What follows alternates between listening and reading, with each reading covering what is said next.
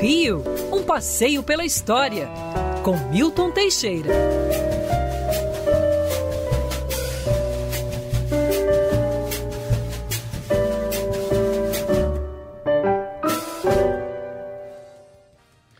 Professor Milton Teixeira, que alegria tê-lo conosco aqui na Band News FM. Bom dia.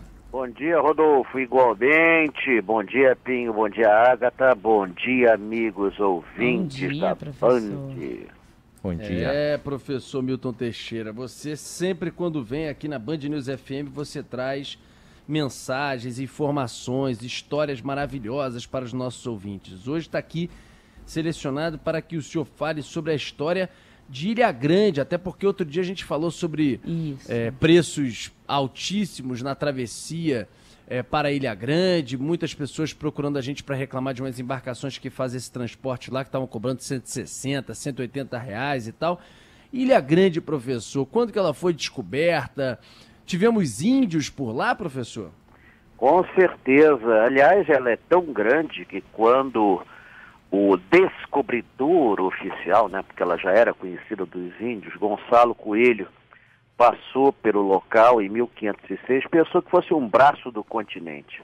Mas os índios tamoios já davam o nome certo, Itaú Guaçu, que quer dizer nada mais, nada menos que Ilha Grande. Apesar da proximidade com Angra dos Reis, a ilha esteve inicialmente submetida à capitania de São Paulo. A Angra dos Reis se desenvolveu independentemente. A ilha era tão esquecida que os piratas frequentavam-na com frequência para assaltar os navios que passavam com destino ao Rio de Janeiro. Inclusive o pirata Thomas Cavendish chegou até a morar um tempo lá, o que aumentou o folclore da ilha até os dias de hoje. Só no século XVIII, em 1726, é que a ilha passa ao controle do Rio de Janeiro, a pedido do governador Luiz Bahia Monteiro, o famoso Onça. Ele era um homem rígido, um homem honestíssimo, daí a expressão, isso é do tempo do Onça. Ah, E realmente, governador honestíssimo é do tempo do onça. Pois é. Depois a ilha ficou famosa pelas fazendas, pelos engenhos de cana e fazendas de café. No século XIX, o imperador Dom Pedro II esteve na ilha em 1863 e mandou comprar a fazenda do holandês para transformar num lazareto.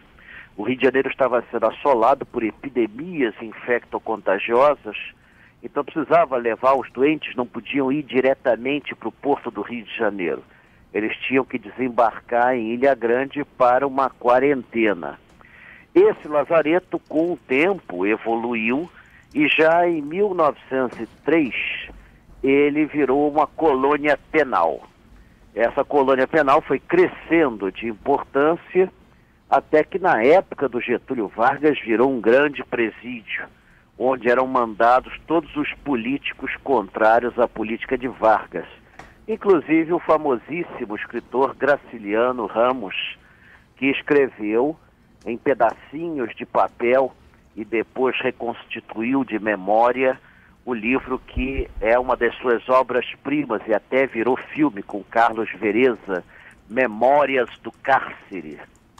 Graciliano Ramos pagou pelo crime de ser de esquerda. Pois é, isso na época dava cadeia. A ilha continua sendo usada como presídio e na época do regime militar ali pegou fogo. Eram mandados todos os presos políticos e a, dizem, até hoje existe essa história, que falta uma comprovação técnica, que isso foi o princípio do crime organizado do Rio de Janeiro. Porque os presos políticos faziam curso de guerrilha e assalto em Cuba, em países assim, dominados pela esquerda, e depois na cadeia transmitiram esses conhecimentos de organização para os presos comuns. E aí teria surgido o embrião do, do, do Comando Vermelho, ou da Falange Vermelha, que depois viraria o Comando Vermelho. O embrião que criaria toda uma estrutura de apoio ao preso que está na cadeia, né? que está fora tem que ajudar quem está dentro.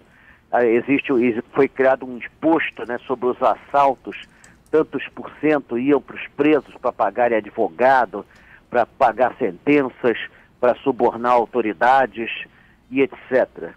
Nessa época triste, né, veio a fuga mais espetacular da ilha, que foi a fuga do, uh, do traficante e que hoje é, é convertido, José Carlos do Reis Ensina, Escadinha. Escadinha que Não, ele morreu, ele, ele se converteu, mas depois ele foi assassinado, acho que foi até na Brasil. 2004. Assim.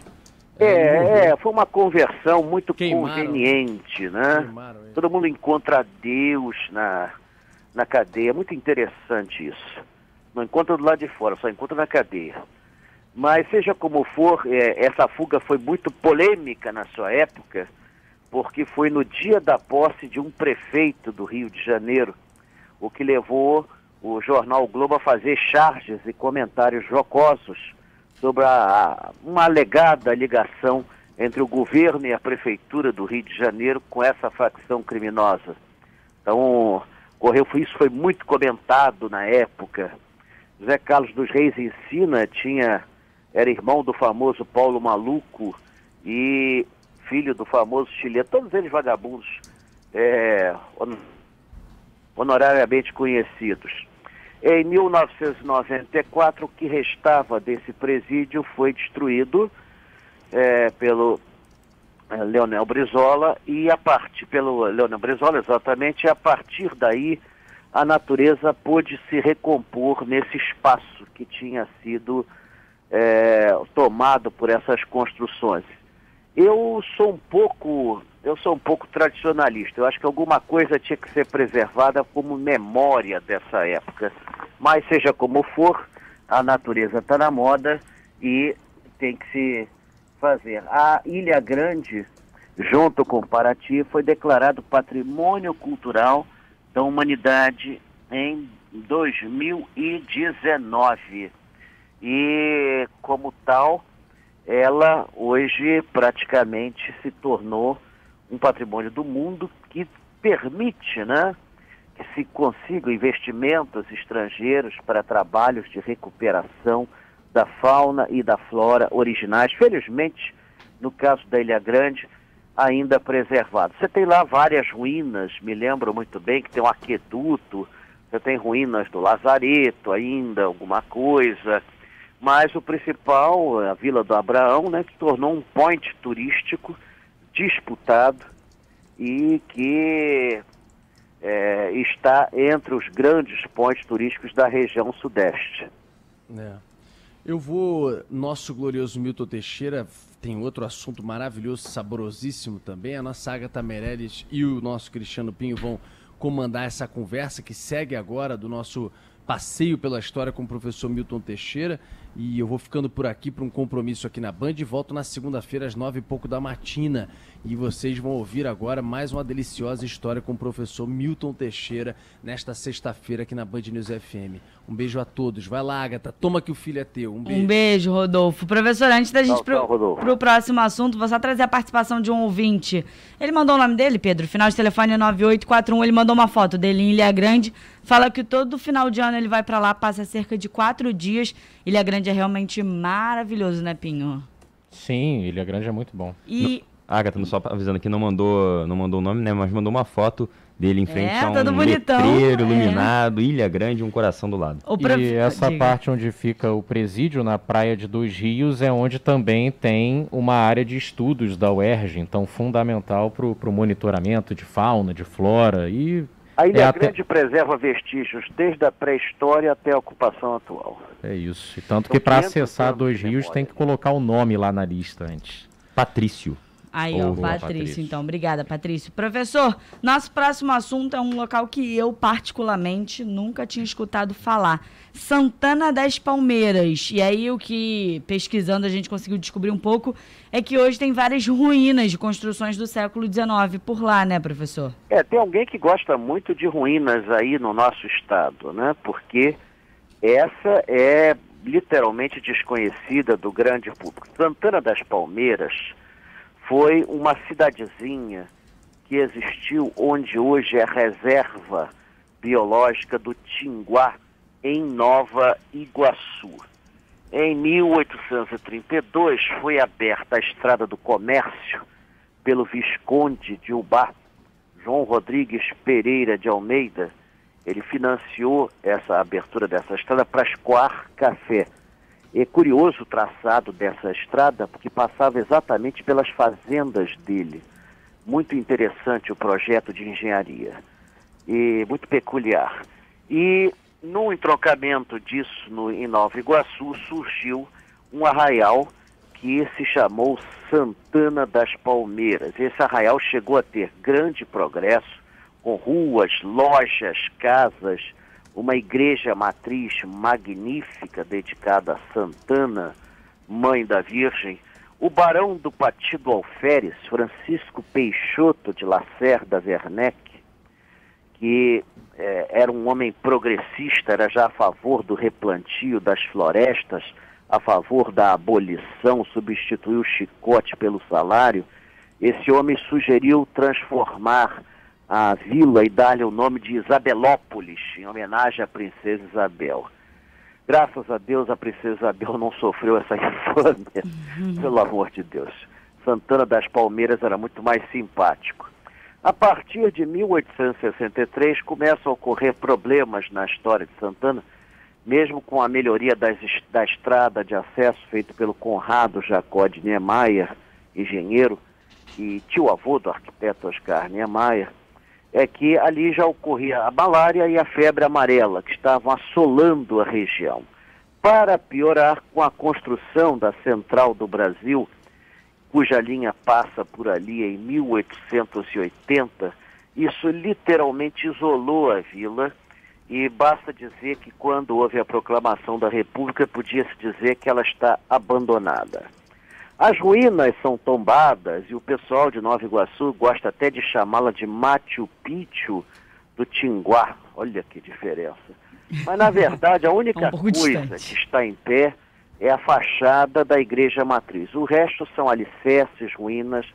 Num país sério que preservasse seu passado, teria sido feito ali um trabalho de arqueologia, com levantamento, porque ali tem registros arqueológicos, com facilidade você encontra isso. É que interessante, nós temos várias vilas fluminenses que hoje são ruínas. Eu tive a oportunidade de estar em algumas, em Magé, tem uma muito interessante, que é Porto Estrela, que foi importantíssimo, estive lá, e só metendo a mão no chão assim você recupera 15, 20 cacos de louça do século XVII ao século XIX. Caramba! É, e, eu levei lá uma equipe de reportagem, aquilo é fantástico. Como também eu estive em Três Rios, é, em São João Marcos, que foi uma cidade colonial tombada pelo patrimônio histórico, ela foi destombada para ser submersa pelas águas da represa de Ribeirão das Lages e por um erro de cálculo espetacular, a cidade não foi submersa. É só um pe pequeno pedaço dela, mas eles destruíram a cidade toda e hoje é um trabalho de reconstituição de arqueologia. É o único que tem assim um museu, tem toda uma estrutura montada, centro de recepção de visitantes etc. Eu mesmo achei peças lá andando pela cidade e doei ao museu. Até hoje eles me mandam e-mails contando o progresso dos achados. Eu não sou arqueólogo, nunca fui, mas eu já assessorei muitas equipes de arqueologia, que eu fazia identificação das peças. Por isso que eu conheço essas ruínas e, e trabalhei com elas assim, é muito bacana é você reescrever a história. Você descobre pela arqueologia todos os erros da, da, da, história.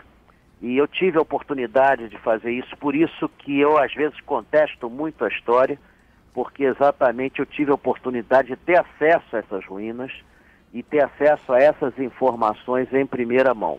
Mas repito, eu não sou arqueólogo, eu só faço apenas o trabalho de identificação das peças encontradas. Professor Milton Teixeira, sempre uma aula pra gente. Professor, semana que vem você tá de volta, tá bom? Sexta-feira. Estou de volta e já aviso que provavelmente teremos um passeio virtual esse mês sobre a história do carnaval carioca. Opa, a gente esse adora. passeio uh, ainda vai ser alinhavado, mas em tese deve ser dia 25 de fevereiro, aí por volta de meio-dia, meio-dia e 30 o Marcos Lacerda ainda está vendo as condições para a realização desse passeio virtual e vai ser muito interessante. Nós vamos ver desde as origens do Carnaval Carioca com lindas e raras ilustrações conseguidas em N acervos diferentes e que vão possibilitar a evolução, ver a evolução do Carnaval desde que isso aqui era o intrudo no século XVIII até o Sambódromo. Então tá, quando o Marcos Lacerda decidir o horário, a gente fala aqui, tá bom, professor? Tá certo. Um beijo para você, bom Beijão. final de semana. Agatha, até a próxima. Até.